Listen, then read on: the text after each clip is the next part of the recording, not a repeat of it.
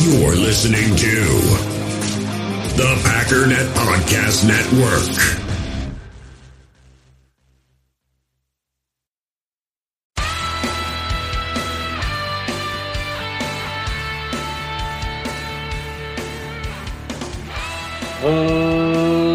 Ladies and gentlemen, welcome once again to the Packernet Podcast. I am your host and resident panelist, as always, Ryan Schlipp. Check us out online, packernet.com. Find me on Twitter, pack underscore daddy. Well, I guess I've been a little scatterbrained lately. I messed up yesterday once again. Somehow, I use my phone, as you probably know, with my alarms going off downstairs. Um, I use my phone as my alarm. Somehow, my phone came unplugged. Phone was dead. Woke up, had to go straight to work. It's one of those things. Usually, when that happens, I just think to myself, should I, should I like take an hour off of work, or can I possibly squeeze something in? The way things have been going this week, I mean, and this goes all the way back to when I tried to do a live stream on Sunday.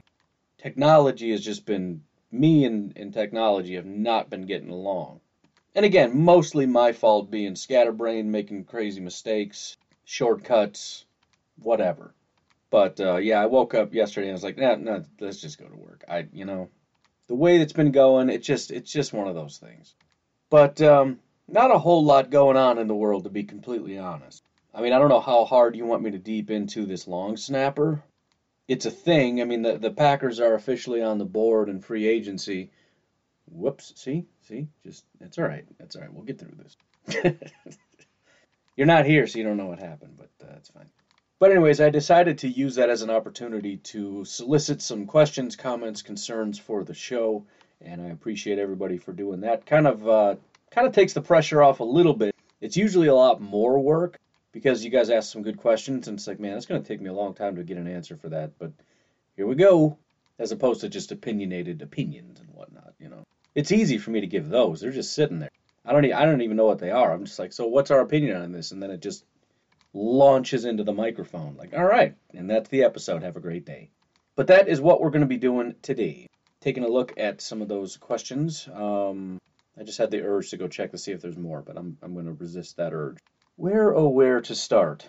Let's start with Billy's question. Seems kind of like a fun. It, it, it is a fun question. So Mr. Billy Morris from the Facebook group of Facebook group fame says opinion-based question. Let's say Jordan Love has a phenomenal preseason, assuming we have one. Do you envision the fan base doing a 180 and start calling for him to be the starter sooner than later? Also, if he's terrible, do the haters multiply and get louder? You know we love to overreact. So my thought the way that I wrote it, and I'm going to stick with this. I actually write notes sometimes when you guys ask questions. Is that it's it's more of a shifting scale because you've got people kind of peppered all over the place in, in different places. You've got and, and, and a lot of it actually revolves around Aaron Rodgers, which is weird. When I thought about it, I, I realized most people that so for example, the people that get the most angry when you talk about possibly moving out from Aaron Rodgers, if we're being honest, it's not because it's completely 100,000% illogical. It is somewhat unreasonable, maybe, but just based on the level of anger and whatnot, plus there are other comments based on how we need to build around Rodgers, and you guys failed Rodgers, and they're kind of Rodgers obsessed. They remind me of the Jet Favre folks, who started rooting for the Jets when Favre left and hated the Packers. Those people really, I don't know, I, I was not on that team. But there are people who feel like Rodgers is the savior, Rodgers is the greatest thing that's ever happened to this team, and everyone else is just a failure. No blame can ever be put on Rodgers. He can never leave the team, and if he does, it's a team failure. If the team uh, does not win a Super Bowl, it is because they have failed Rodgers. Everything revolves around Rodgers. So that's that's a group, and then we'll we'll we'll get to that in a minute because that part of the scale doesn't slide with everybody else. You've got people that, and I'm kind of close to this, but obviously a little bit closer to the other side. They they're not Rodgers obsessed, but they do feel like he's you know one of the greatest ever, and you just don't move on from a guy that's the greatest ever, and you kind of just turn off all other analysis. Don't talk to me about the cap. Don't talk to me about his age. Don't talk to me about those things. Rodgers is Rodgers, and, and it, you're being stupid if you think the team would ever move on from Rodgers. And you kind of move your way through all the way to the other side. And on the other side, you've got another group.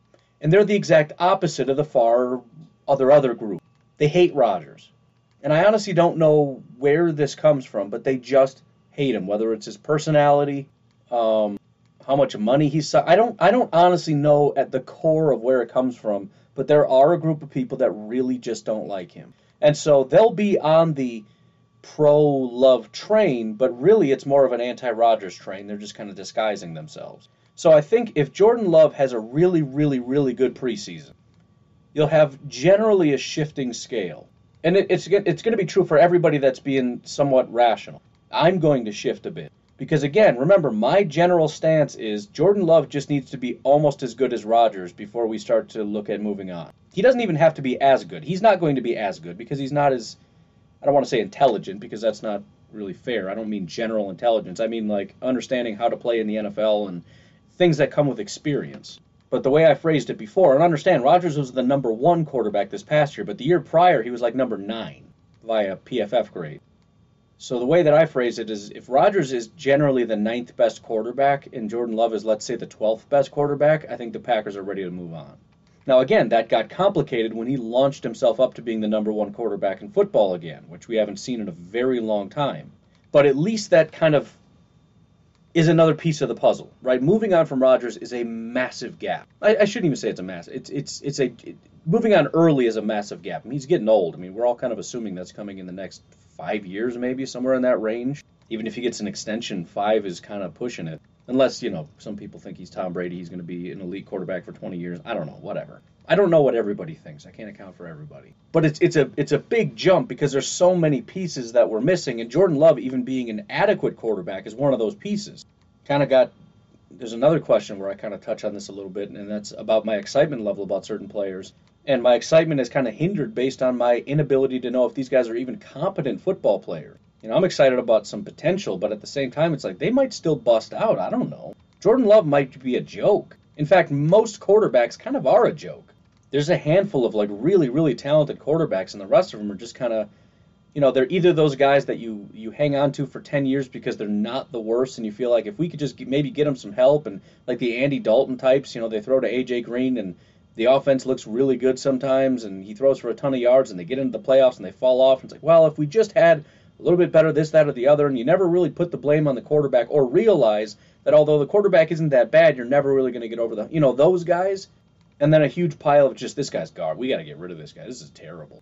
Very few like just dominant quarterbacks at any point in, in NFL history. That's been the case. There's been bigger piles, you know, at some periods of time than others, but it's not going to be half the league. So yeah, that but but that's a big question mark. Because I and I do think that's a hindrance for a lot of fans too because they're still stuck on and some of them maybe they just pretend they're stuck on this but they're really Rodgersites or they're they're mad at that's another group by the way the the anti Jordan Love group which you know maybe they're the same people as the pro Rodgers group but the people who are so mad that we didn't draft some kind of wide receiver that's going to save the franchise in the first round and they hate Jordan Love and they're always going to hate Jordan Love. But if he shows that he can play and it looks like he can play really well, then yes, that that's that's that other piece of the puzzle, and then it really just becomes a, not really a question of if but when. Then you start really starting to have to look at the contract situation. You really put uh, Rodgers under a microscope. He has to stay at that top five level, and as long as he can hover in the top five, it's going to be real hard to justify moving on. But at the same time, the Packers are stuck in a situation where the cap is untenable. They they can't sustain that.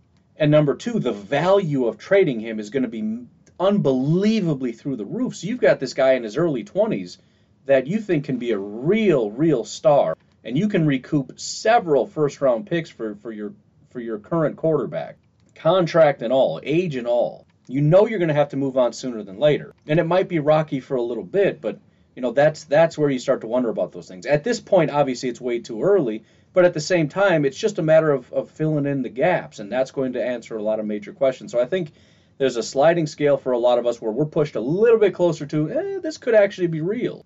If Rodgers gets hurt, if Rodgers um, slips up, you know, if he again kind of falls back to being just sort of a general top 10 ish guy, you know, where he has some really good games and some real, like, what are you doing type games where he's just missing wide open guys, making bad decisions, and throwing every other pass out of bounds and everything else that's going to kind of jerk a lot of people in that direction. Now, the with a twist is this. while everybody shifts to that direction, the anti love and the Rodgers obsessed folks are going to get angry. They're not going to move because they're not being rational, they're being angry, they're being emotional. And when they watch everybody move toward Jordan Love and away from Aaron Rodgers, that's going to evoke a very angry reaction. Plus, the uh, anti Rodgers people are going to be very vocal. And they're going to be taunting and they're going to be loud and they're just going to revel in this. They're going to be so happy and excited. And so you're going to have general, normal, rational people who are going to be expressing this thought that maybe this is real, and that's going to anger the people, let's just say, to my far left. I, I don't mean that politically. I just I keep pointing to that direction as the pro Rodgers anti love group, and then to the right is the you know pro love group, anti Rodgers group. But that's just going to cause an absolute and, and I think that's where a lot of these these rifts come from. When something happens, for example, CBS put out an article about Rodgers going to be out soon. So you'll have the people that have been screaming that for years, screaming "I told you so," ha ha, and getting all loud and in your face type stuff, even though it's obviously just an opinion. And that's just going to evoke a reaction. Not only do I, I'm, am I tired of hearing about it. Not only am I mad at this guy from CBS, but now I got to deal with these Packer fans that are just throwing this in my face, and I'm ready to start a war. So yeah, a simple thing like Jordan Love doing well, a Green Bay Packer, our, our quarterback of the future, does well, and it will absolutely cause a riot among Packer fans. You're absolutely right about that, Billy. That's exactly what's going to happen. Rather than all of us just looking at it and going, oh, good, another good player, that's kind of generally what's going to happen because you got these camps, and the one camp that is, because most, I shouldn't say most, but th- there's a lot of people that are just inflexible. It's not about reality, it's about my feelings. And my feelings of hatred toward Jordan Love, hatred toward that pick, means Jordan Love doing well infuriates me. And the same in the other direction. The people that cannot stand Aaron Rodgers or have been banging the table for Jordan Love, which I don't know if that group really exists. I mean, I've been very pro Love. I did a whole big video on it and how impressed I am with him and watched every single, literally every single game that was available of his from 2019 and 2018 and really just started to, to love Jordan Love. But yeah, if, if, if Jordan Love doesn't do well, then you're going to have the anti-Gutekunst, anti-Jordan Love, and pro-Aaron Rodgers people getting very vocal, which is going to upset the other group, and you know, again, kind of shift things the other way if he does really poorly. Including myself, I'm going to shift the other direction as much as I don't want to shift that way. You know, toward the we're never going to play Jordan Love. That was a terrible pick, and we're going to be riding Aaron Rodgers as long as we can while we still try to struggle to find the next quarterback. And and that's my thing. I'm not anti Roger. I just understand how generally impossible it's going to be for us to hit on a third quarterback. The biggest dream, the biggest dream in the world is that we nail another quarterback for the next 20 years, and he may be on our team right now. So, yes, when I'm very pro Jordan Love and when I'm very pro, I hope he takes over. It has nothing to do, well, I shouldn't say that. Of course, it has something to do because they're mutually exclusive. They're not both going to play. But it just has to do with the fact that we're headed towards something very, very dark and very, very awful. And that's called years and years and decades of being terrible until we, we pick top five forever until that one really good quarterback comes along and we just happen to be the, the one team that picks him. And then we kind of claw our way back despite the fact that our team is just falling apart and we're a garbage football team. I don't want to go through that. To have a seamless transition with a quarterback like Jordan Love, in which we continue to dominate and we continue to build with Brian Gutekunst and Matt LaFleur, a great coach, great GM, build pieces, get new weapons, and continue to assault and attack that Super Bowl title. That is the dream. And look, if Aaron Rodgers, if you told me today that he could play until he's, uh, I don't know, for the next 20 years, then fine, forget Jordan. But he can't and he won't. This thing is coming to an end. I don't want it to end. I've never, ever gone through a dark era, and I don't ever want to go through one. And I'm not willing to exchange one really good all in year. We just bust this thing up and suffer for 20 years because you just want to have a good season where we should just trade Jordan Love because I'm so angry at that pick and let somebody else reap the benefits of what could be an extremely talented quarterback. Because remember, you don't usually get very good quarterbacks at the back of the first round. You don't usually get them outside of the first round at all. It usually has to come in the first 15, 16 picks or something. I don't know where did Mahomes get picked. You do have Lamar, which was I think the last pick in the first round. Which, you know, again, it is possible. Possibly Jalen Hurts. And remember, we drafted Jordan before Jalen Hurts. So according to the Packers, whatever Jalen can do, Jordan can do quite a bit better. Not that they can't be wrong. I'm just saying we may be sitting on an absolute gold mine. It, it, that's that's really what it feels like to me. Like we have a, a box of treasure and half the fan base wants to just get rid of it. Because this old box of treasure, which is almost out of treasure, we've almost spent the entire box, right? It, there, there was $100 million in there when we drafted Aaron Rodgers. We're down to about $2 million, which is great. $2 million is great. And people are looking at this treasure box over there going, dude, I'm not getting rid of $2 million for that box. I don't even know what's in that box. The box is stupid. Get out of my face. Do you know how much money we've had in this box? This is a $100 million box, man. No, it's not. There's $2 million left. This box over here might be the next $100 million box. Can we at least peak? And that's the choice the Packers have to make. This is a $100 million box sitting right here if we discover that this is a hundred million dollar box, or let's say we can't, you know, you can open the lid, you don't know exactly how much is in there. It's kind of like uh, Storage Wars or whatever. You can look inside, you don't exactly know what's in every single box. You're looking at it, and this thing's full. In other words, preseason, all this stuff happens. You realize this guy is really, really, really good. May not be a hundred, maybe it's eighty million, maybe it's one fifty. I don't know, but it's more than two. You know, it's not it's not empty, and they can tell that when they evaluate things, and that's when it becomes time to move on. But uh, anyways, yes, that will start problems. Uh, Jake Duros asked, was there a Whitewater Pro Day? Interested in how Mert's attributes stack up as a prospect compared to other centers and offensive linemen. Allow me to read this. Every team was in attendance for Wisconsin Whitewater's Pro Day to see Quinn uh, Meinerz. I still don't know how to say his name. It sounds like Miners. I guess I don't even know what else it would be, but it just seems like it's weird. 37 scouts representing all 32 NFL teams were on hand at the Wisconsin Whitewater Pro Day, and all eyes were on Senior Bowl star Quinn Meinerz.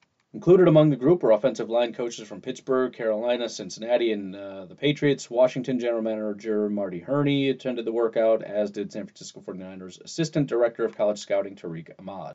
Most of the NFL personnel on hand made the two hour trek from the Northwestern Pro Day earlier in the day to watch Quinn. The workout ended just a little while ago, blah, blah, blah.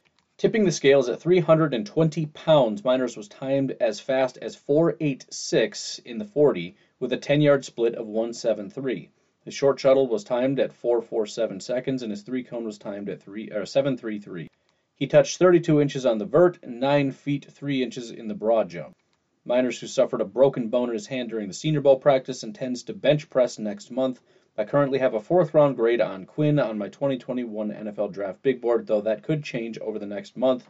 As far as how he stacks up, those are all very, very good numbers at 320 pounds from a D3 school, he was, you know, 70th, 80th percentile in, in pretty much most or all of these categories. He's a very good football player. Um, another really fun question. This one coming from Goose, Christopher, Christopher Goose. What player are you most excited to see in year two from the 2020 draft? What player from 2019? Will any other players from 18 become decent players, or is this draft class what it is at this point? Um, I'll be honest. I, I kind of just shut my brain off after the first one and went kind of all in on that. Maybe I'll take a gander live right here. I don't know. But let's look at the 2020 thing because what I decided to do, there's kind of an obvious answer, and then I thought about it. like, well, thought, well, there's two really obvious answers, and then I was like, well, there's kind of three, and I said, you know what, let's do this. There's not that many picks. So I listed every single pick, and I gave a ranking out of 10 what my excitement level is. And this has probably changed since yesterday, so whatever. We're, we're kind of doing it live, I guess. Jordan Love. Really hard to put a finger on it because again, the guy's not going to play. But I went six out of 10. Basically, I said, what is the highest level of excitement I can give for a player that's not going to play in the regular season? And in my mind, that was a six out of 10. As far as the preseason excitement, it's a 10 out of 10. There has never been a preseason prospect that I'm going to be more excited to watch than the potential next great quarterback, which is what I'm going to continue to refer to him as until we learn otherwise. The level of joy that I will have if he goes in and just tears up other, you know, number two defenses or whatever is going to be through the roof. Now, that doesn't necessarily mean he's good or bad. We've seen terrible players do really, really well in the preseason. We've seen, you know, great players kind of underperform in the preseason. I don't know, but it's still going to be very, very exciting. But again, I don't know that I can do better than a six out of ten for my excitement level for him this coming year, other than, you know, very excited in the preseason. AJ Dillon, I went with a nine out of ten. And the only reason I didn't do a 10 out of 10 is because Aaron Jones is back. My 10 out of 10 level excitement was the idea that he's going to be Derrick Henry. And the last time I said that, somebody's like, well, whoever said he's going to be Derrick Henry? Like, I'm being an idiot. Dude, we played the Titans, and he was Derrick Henry. The one game, the only game that he played a full set of snaps, like as a starting running back, the only game he was better by a mile than Derrick Henry was. So I'm saying he's Derrick Henry. That's who. But with Aaron Jones coming back, he is no longer Derrick Henry. He's a guy that splits carries. And yeah, he might get more carries than Aaron Jones still. it still kind of tempers my expectations because they brought back Aaron Jones on a contract that says you're going to be our number one. Number one, what? I don't know. Yeah, they're going to use him in motion. There's going to be two running back sets. He's going to be split out. There's going to be all different kinds of stuff that gets them both on the field. But it's still going to detract from A.J. Dillon. There's no question about it. He can't get 20 some carries a game, and Aaron Jones is just, you know, still the same Aaron Jones. That's not how that works. It's going to be a lot like Aaron Jones and Jamaal Williams, where they're both getting, you know, 12 to 15 carries. But still, super big A.J. Dillon fan. Josiah DeGuara, I went 8 out of 10. Um, this was tough because I've been a massive Josiah DeGuara fan since day one. I still think he can be a really big player, but he's so buried, right? I mean, he, he's never going to be like a, a Davante or even an A.J. Dillon where he makes a massive impact. I mean, he might be like a uh, Robert Tonyan where he'll flash depending on game plan. Maybe they lean on him a little bit. Maybe it's just a matchup thing where he gets a bunch of carries, or maybe, or uh, not carries, but uh, a, a bunch of receptions, a bunch of touchdowns, you know, here and there. But again, also he's super, super buried. I mean, even Jace Sternberger, there's there's a small chance that he has a great season and kind of breaks out. Again, Jace Sternberger had a better year two than Tonyan did the year before Tonyan kind of broke out. So not completely giving up hope, although I've I've I'm really starting to go heavy into the anti-Jace category we'll see how it goes. But I'm I'm just I'm I'm I'm kind of just out of patience with him. And if it works out, great. If it doesn't, let's just I'm I'm I'm over it. But at the very least, I mean, we paid to bring back Marcedes Lewis, which breaking news, everybody, Marcedes is back. Um, and we still got Tonyan. Now I know they're they're separate roles, right? These are three very different guys. You got you know your H back, you've got your more true uh, tight end, at least in in a modern sense in uh, in Tonyan, and then you've got your kind of throwback blocking tight end in Marcedes Lewis. Jace should be the next Jimmy Graham, where he's kind of split out, you know, 50, 55% of the time, but Jace just, you know, whatever. So Josiah can, can be on the field as much as, as they decide to use him. And if he turns out to be a very, very good uh, player, then they're just going to use him in more packaging. Inline, H-back, fullback, running back, wide receiver, you know, slot, whatever. I mean, when you talk about you know, outside of the running backs and Davante, there's really nobody that just has to be on the field 24/7. So I mean, he can get as much time as, as he really wants, but uh, I do think it's going to be somewhat limited. And as much as I want to get excited, I think realistically, the the impact that he can have is is there's a ceiling there. Kamal Martin, I might have went a little bit low on this, but I said a six out of ten. And the biggest level of disappointment is the fact that despite he, him playing really well last year, he really didn't get very much playing time. He was the one guy on the entire team that actually did a good job, but the Packers just weren't into it. And I, I think it probably has to do with his play style. He's a very good, kind of like throwback Blake Martinez or Jake Ryan, where he's a, he's a good tackler, not really going to dominate very much in terms of coverage. And I think that's what the Packers are looking for, and I think that's what uh, Barry's probably going to be looking for. Not that you don't want Kamal on the field, but you want your you know, if you're going to have a star linebacker, he's going to be good in coverage. That's just the way it goes in today's NFL. And I don't mean star in, in terms of like the position, the star. I just mean like a superstar. Although I, I do think that might be an accurate term. So kind of similar to Josiah, there, there's just a ceiling there. Um, he's kind of limited. Um, and even if he meets his full potential, I think he's still not quite the guy that, that they're looking for. His full potential being just this great run defense. And I'm excited about that, right? It's kind of like a nose tackle. The NFL isn't really super excited about nose tackles. They're uh, situational, rotational guys, and they usually sit on the bench more often than not because they don't want them to get stuck out there in, in an up-tempo offense. But from my standpoint, you know, I don't know, the, the DBs will figure out the coverage stuff. Let this guy just go out there and say, "You think you're going to run against me? I, you, you're out of your mind." I love those guys. But again, six out of ten.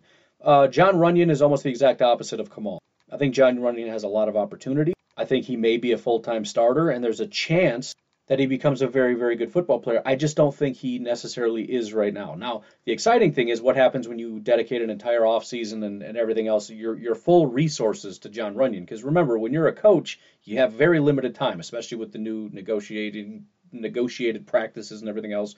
Very, very limited amounts of time out there on a practice field. They're getting like an hour a day, which is just stupid in my opinion.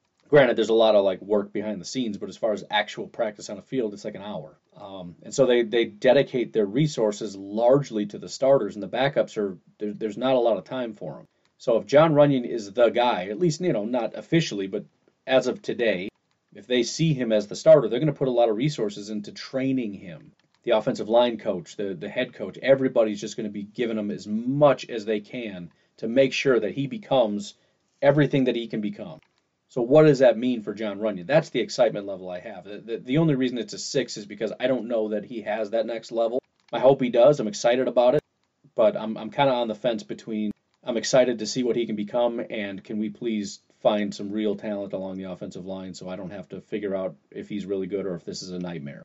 Uh, Jake Hanson, I also did a six out of ten, kind of again similar but for different reasons. Jake Hanson maybe I mean Jon Runyan has a floor. Jake Hanson doesn't have a floor in my mind. He could be as bad as, as they possibly come. I have no idea. But I also didn't watch him play at a, at a sort of subpar level like I did with Jon Runyan. I know a lot of people are mad at me. I'm just saying that's just generally what it was. He was fine. He wasn't a disaster, but it wasn't great. Jake might be great. Jake might be terrible. He didn't get uh, relegated to the practice squad. In fact, a lot of people. Oh, you know what? I'm thinking of Simon Stepaniak. Let's forget I said Jake Hanson. Simon Stepaniak is the guy that I'm envisioning, and I actually gave him a five out of ten. And but again, it's it's because I don't know that he's bad, but he might be really really bad. I just I don't know anything about him, and I think he was out a lot with you know, COVID or whatever. I don't know, a lot of different things, injury. But again, with so many people leaving, it's going to be a little bit more wide open. So you're going to have Runyan and Hanson and Stepaniak and all these guys, plus whoever we draft, plus the guys that we have, really just having an open competition like there wasn't really last year there was there was a competition in terms of who plays right tackle, who plays guard, who plays exactly where, but the guys were more or less set in stone. So now we have this more open competition, and you got other guys that can really step up and try to do stuff. But anyways, that's where Jake Hanson comes in, and I get kind of excited because I think part of the reason he got kicked to the practice squad is, I mean, granted, I'm sure he had an opportunity, and he was probably third out of those three guys. Plus, we have Corey Linsley, so Jake Hanson is not going to be the starting center, and we got other guys that can fill in at center if Corey gets hurt. But now with Corey gone, Jake makes a lot more sense. He is a center. That's exactly what he is. That's all he is. If that guy can step up and just be sort of the Jon Runyan at center, I've said it before, I think there's a real chance he could be the guy, but he's just got to show something. And again, I think the Packers are going to be uh, exerting a lot more energy into all three of these guys to really make sure, because some of these guys might end up getting cut. Some of these guys might end up starting. So we really got to analyze this and making sure we're making the right decisions and not letting the right one go and the wrong one start. Um, and then Vernon Scott, I have a four out of ten. I just I don't really think you know once you get again you get into the sixth seventh round, I just kind of lose hope. Um, not that it's impossible, but you know every year we we have sixth and seventh round guys, and usually there's a level of excitement for them. They don't usually start, they don't usually play well, and then eventually after about two years or so they go bye bye. Um, that's kind of where I'm at with Vernon Scott and Jonathan Garvin, to be completely honest. I think Vernon maybe has a little bit more of a, a of a potential in terms of maybe he sticks around and can kind of be that backup that you just hope doesn't play, but you know he's good enough to at least be there as a body in case you know just to set that floor. Jonathan Garvin, I don't I don't think he really has much of a role. The only reason he would is because we're getting so thin as far as just personnel in terms of human beings at the position. But I really think that's that's all he's serving right now. The, the only reason he's a little bit higher, and I thought about going lower with Jonathan Gar- Jonathan Garvin, is the fact that some people had a third round grade on Jonathan Garvin. Now ultimately that doesn't matter because um, it usually just means the media was very wrong about Jonathan Garvin because all 32 teams passed on him, and it was the Packers that are like, all right, let's pick him up in the seventh before he slips into free agency. So I, will just say, in four out of ten is probably a little high. I just I don't really think about them. I don't really have any anticipation that they're going to be able to do anything. Um, it's almost anti-excitement because if we see them on the field, something went wrong, and I'm kind of worried. So I'd probably, if I'm being realistic, drop that to a two or a three. But that's kind of where I'm at.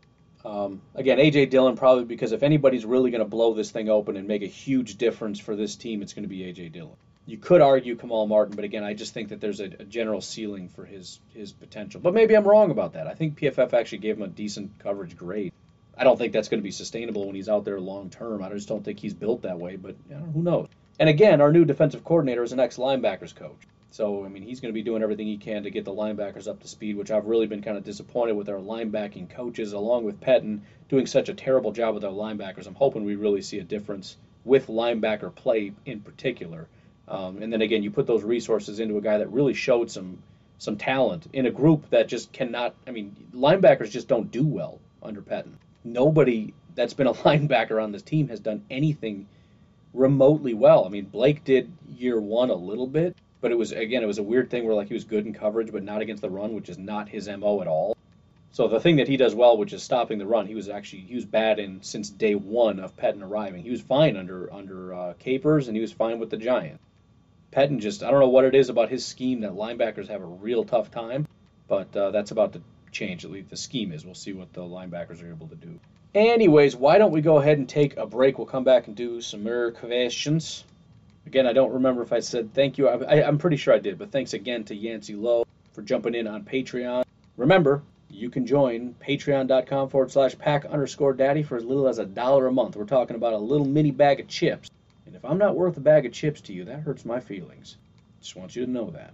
But I do hope that you will consider that. Um, if you have an aversion to Patreon, there are other options Venmo, PayPal, whatever. Uh, all would be greatly appreciated and move me one half of a fraction of a step closer to the ultimate goal and dream of being able to do this full time. Maybe it's a pipe dream. I don't care. It's the at this point, it's the only reason I'm getting up at three in the morning every single day. I love you guys, but three in the morning in the off season, there's a driving motivator here, and it's called I'm going to set up this office and I'm going to be in there every day, and it's going to be sweet. Slash podcast from the beach. At some point, I mean that's that's got to be a thing sometime. Setting up a card table on the beach with the cheese hat, dude, I want to do that so bad. I mean, I can technically do that now. I just, you know, it's even better if you're doing it and then people are like, "What are you doing?" I'm like, "Oh, this is my full time job. This is what I do." Again, that's patreon.com forward slash pack underscore daddy. Also, want to say thank you very, very much to Uper Report for the five star iTunes review, as do- as well as uh, WNell88. Winnell 88. Really, really appreciate the uh, the support on that. Hopefully, it's started to take effect. I don't know. We're at 414 reviews, 4.9 stars, or uh, yeah, on average, I guess. I don't know. I feel like iTunes would look at that and go, "Whoa, this guy should be like number two." I mean, if we're being honest, at least number two. If they really cared about the reviews, I don't know how this isn't the number two Packers podcast. I'm not even going to say number one. It's not worth even arguing about number one. But I feel like I got a pretty good argument for number two. I'm just saying. I don't know. I mean, I have a higher rating than number one, but you know, I, I, again, not even going to argue it. Anyways, again, if you want to, uh, if you can't help financially, there's plenty of ways to help out. Join the Facebook group, five star reviews, tell your friends, maybe go to a sporting event, paint Packernet podcast on your body and run around in your underwear. That, that by the way, that's like a thousand dollar uh, donation, probably more so. So, I mean, if you really want to help out, but uh, money's not your thing, that will be the number one donation ever given to this podcast. And by the way, this is not me encouraging it. I'm saying don't do it. Don't you dare do it. I'm going to be so mad. Ugh. Big trouble with me. Anyways, we'll take a break and we'll be right back. We all have smartphones, and we all know they're pretty amazing, but they also can be amazingly distracting, especially when we're around other people. So, US Cellular wants us to reset our relationship with our phones by putting down our phones for five. That's right, a company that sells phones wants us to put down our phones. And to see what we find, learn more at uscellular.com forward slash built for us. In the hobby, it's not easy being a fan of ripping packs or repacks. We get all hyped up thinking we're going to get some high value Jordan Love card, but with zero transparency on available cards and hit rates, it's all just a shot in the dark. Until now. Introducing slab packs from arenaclub.com, the only repack that provides real value, a complete view on all possible cards, and clear hit rates for each one. Now, when I buy slab packs on Arena Club, it finally feels like I know what I'm getting. And honestly, the best thing for me and my son is the fact that we're kind of novices into this. When I walk into a card shop with my son and a card says it costs $40, kind of just taking his word for it that that's a good value. So I appreciate the transparency on grading, as well as just getting excited about seeing what you could potentially get. Right now, you can get 10% off your first purchase by going to arenaclub.com slash packdaddy. Wow, that's crazy offer. 10% off a $400 slab pack. That's 40 bucks right there. Anyways, that's arenaclub.com slash packdaddy for 10% off your first purchase.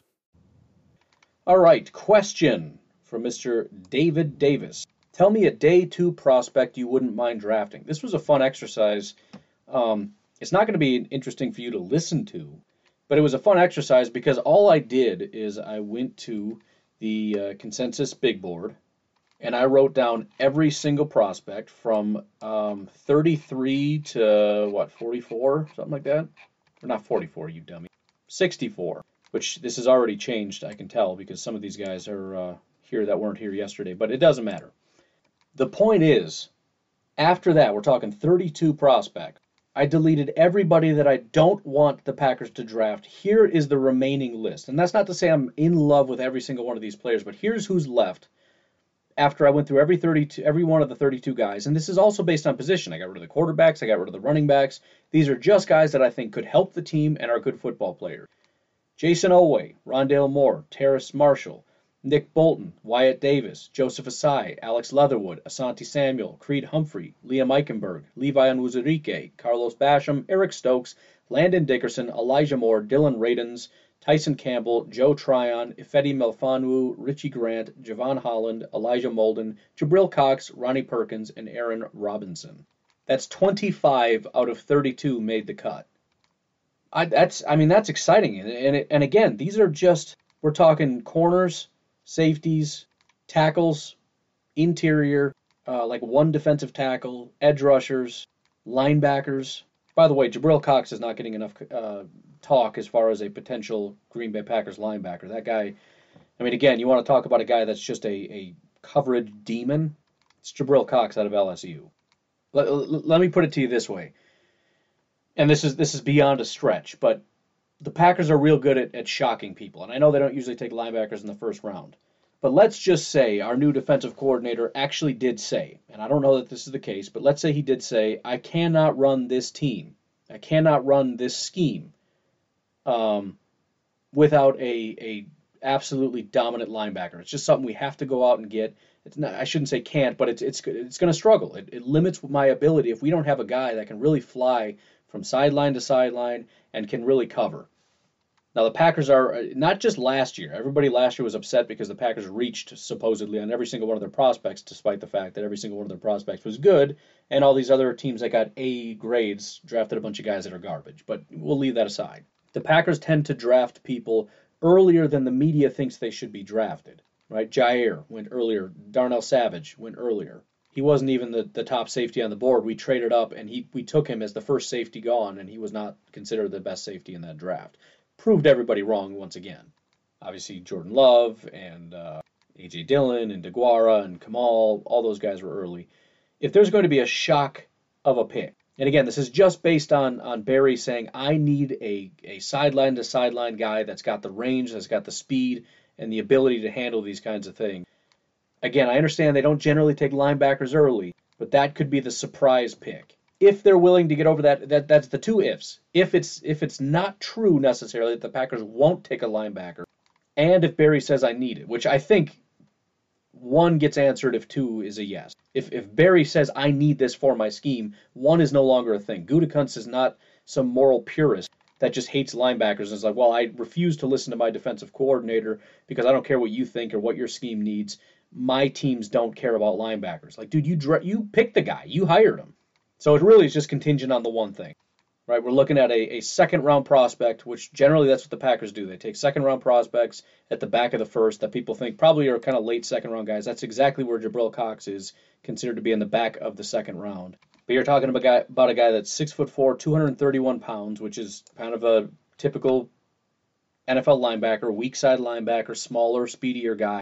Um, he played three years at North Dakota State for uh, the first year he was just terrible. He didn't play very much, but he didn't look very good. 2018 he takes on a full time role and he's dominant, right? Dominant against the run, great tackler, decent pass rusher, elite, elite, elite coverage guy. 28 receptions, 210 yards, zero touchdown, four uh, picks, and two pass breakups. 2019 at North Dakota State, similar. Kind of went backwards a little bit in terms of his run defense, tackling, whatever. Um, still a dominant pass rusher, great in coverage, right? This is just such a typical um, again, modern day linebacker. Then he goes to LSU, and this is the big test. And, and the problem is he completely fell off as a run defender, which makes sense. Bigger program, harder guys to tackle. His run defense grades went from an 82 to a 70 to a 55. Tackling 71, 74, 64. But his pass rush grade is a 76.7, still very good at that. He had 10 pressures on 36 attempts. So nearly one in three point, oh, one in three point six is exactly what it is. One in three, one in four times he's getting to the quarterback when he comes on a blitz. His coverage is an 83.5, which is right at what it was at North Dakota State, meaning, okay, so at a higher competition level, the guy still, or he showed that he struggles to stop the run a little bit, but he's still a dominant cover guy. As far as PFF is concerned with his grades, his pass rush and his coverage didn't take a hit even a little bit. 26 receptions for 320 yards, zero touchdowns allowed, had three picks and four pass breakups, 57 passer rating when targeted. He had a 79 passer rating when targeted in 2019 at North Dakota State. So again, this is not generally my style of linebacker, but if we're saying we need this kind of guy to run a Joe Barry system, kind of that uh, Tampa 2 dropping a linebacker type stuff, also just a general sideline to sideline guy, a linebacker that you bring on blitzes and whatnot, which I think is going to be more of a thing he just fits the fits the mold. He's a blitzing coverage linebacker that kind of struggles to stop the run. Hey, by the way, we got a guy by the name of Kamal Martin. That's a decent compliment if you're really worried about stopping the run so much. He just, I mean, it just, again, without having watched him, he just fits perfectly, perfectly. And it's so hard to find these guys. I mean, just true dominant uh, coverage guys and blitzing guys at a major program this late in the draft. So I, I don't know if he makes it here. I think he might be a surprise first round pick in general. Whether the Packers are the team that takes him or not, I don't know. Probably not. But um, this would be the one thing, and I'll just put it on. I'll, I'll put it on the sound bite so that if they do it, I can say, "See, I told you." Even though I'll, you know I'll clip out the parts where I said probably not, and just you know really hammer that I told you. But as soon as I, I looked at him and kind of looked over his grades, and I know I've looked at him before, but you just think about everything we've said and everything we need, and, and the fact that he's kind of a second round guy.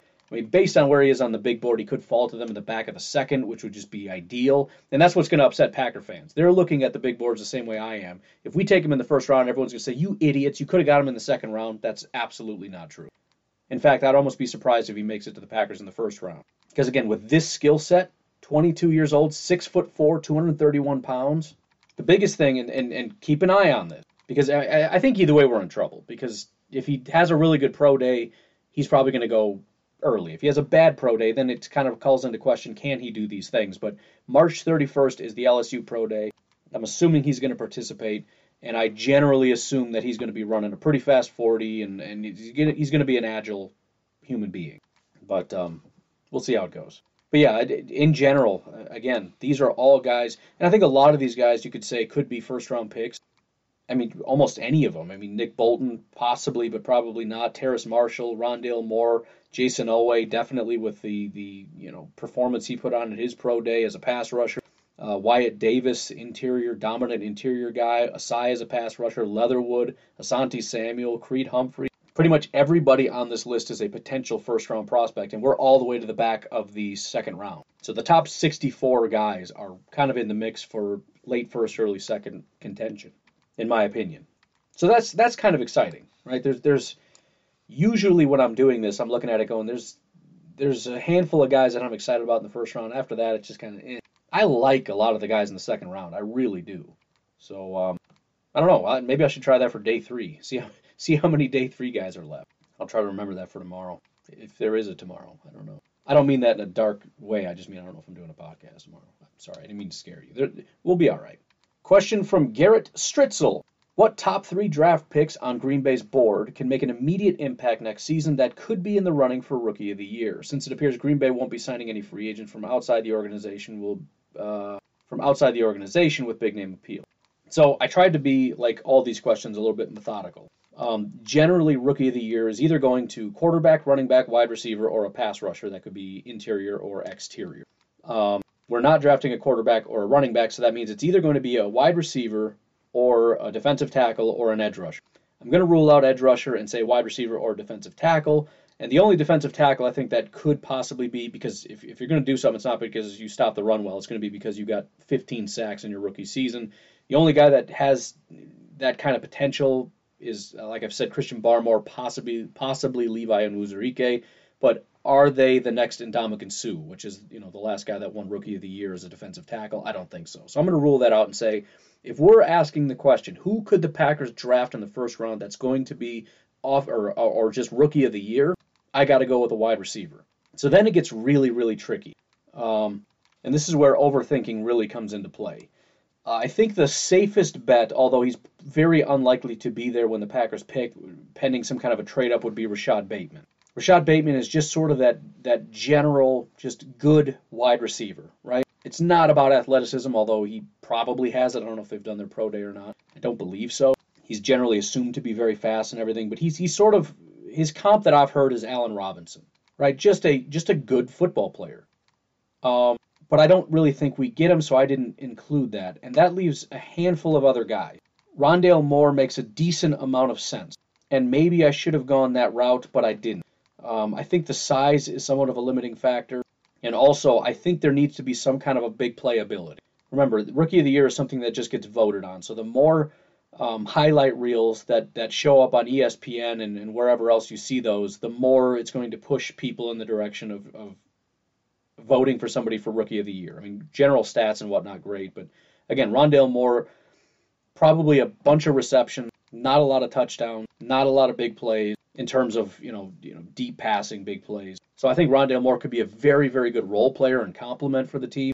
But I think based on his his smaller size and the fact that the Packers maybe aren't looking for that, coupled with not really a big highlight guy, again he's going to be more of a Randall Cobb, getting you know eight catches and which could be more valuable. But again, we're talking about who's going to get voted for Rookie of the Year. I went a different direction, and I went with a guy that it, it kind of it feels like he's not the kind of guy that would win Rookie of the Year.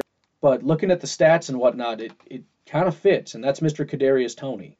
And the reason I say he doesn't necessarily fit the mold, in my opinion, of a uh, a rookie of the year guy is because he kind of reminds me of like a Laviska Shenault kind of, although he's not. But sort of one of these bigger guys that you throw the ball to, and they're just like a running back in the open open area. But Laviska Shenault is like 220 pounds. He's actually six foot one, 227 pounds. Kadarius Toney, and I don't know if this is his official weight, but uh, via PFF, six foot 193. But you want to talk about highlight reels. Here's a couple things. Number one, um, he graded out very, very well at Florida four years in a row. He's never been bad. Number two, does not drop the football. It's going to be pretty big for a for a uh, Green Bay Packer to draft a guy that has really no issues. Um, yards after the catch, he's incredible. Now again, different than Laviska Shenault. He's not like a running back. He's just his ability to get yards after the catch is remarkable. That in and of itself is highlight reel ability. However, his yards per reception are 14 yards per reception this past year, which is a, a fairly some you know fairly somewhat. It's a decent chunk. So he's already getting a decent amount of yards. He's getting a, a ton of yards after the catch. Primarily a slot guy, but he can you know it's like 42% in the slot or whatever. You can put him wherever. He had 19 um, rushing attempts, so he has that in his uh, arsenal as well. Not only does he do jet sweeps and end arounds, but he's lined up I think most of his carries actually came just lined up in the backfield as a running back and running. 11 of his 19 carries came just lined up. He had six carries on jet sweeps and seven carries on end around. Uh, no, five reversals and two end arounds. So again, that's highlight really kind of stuff.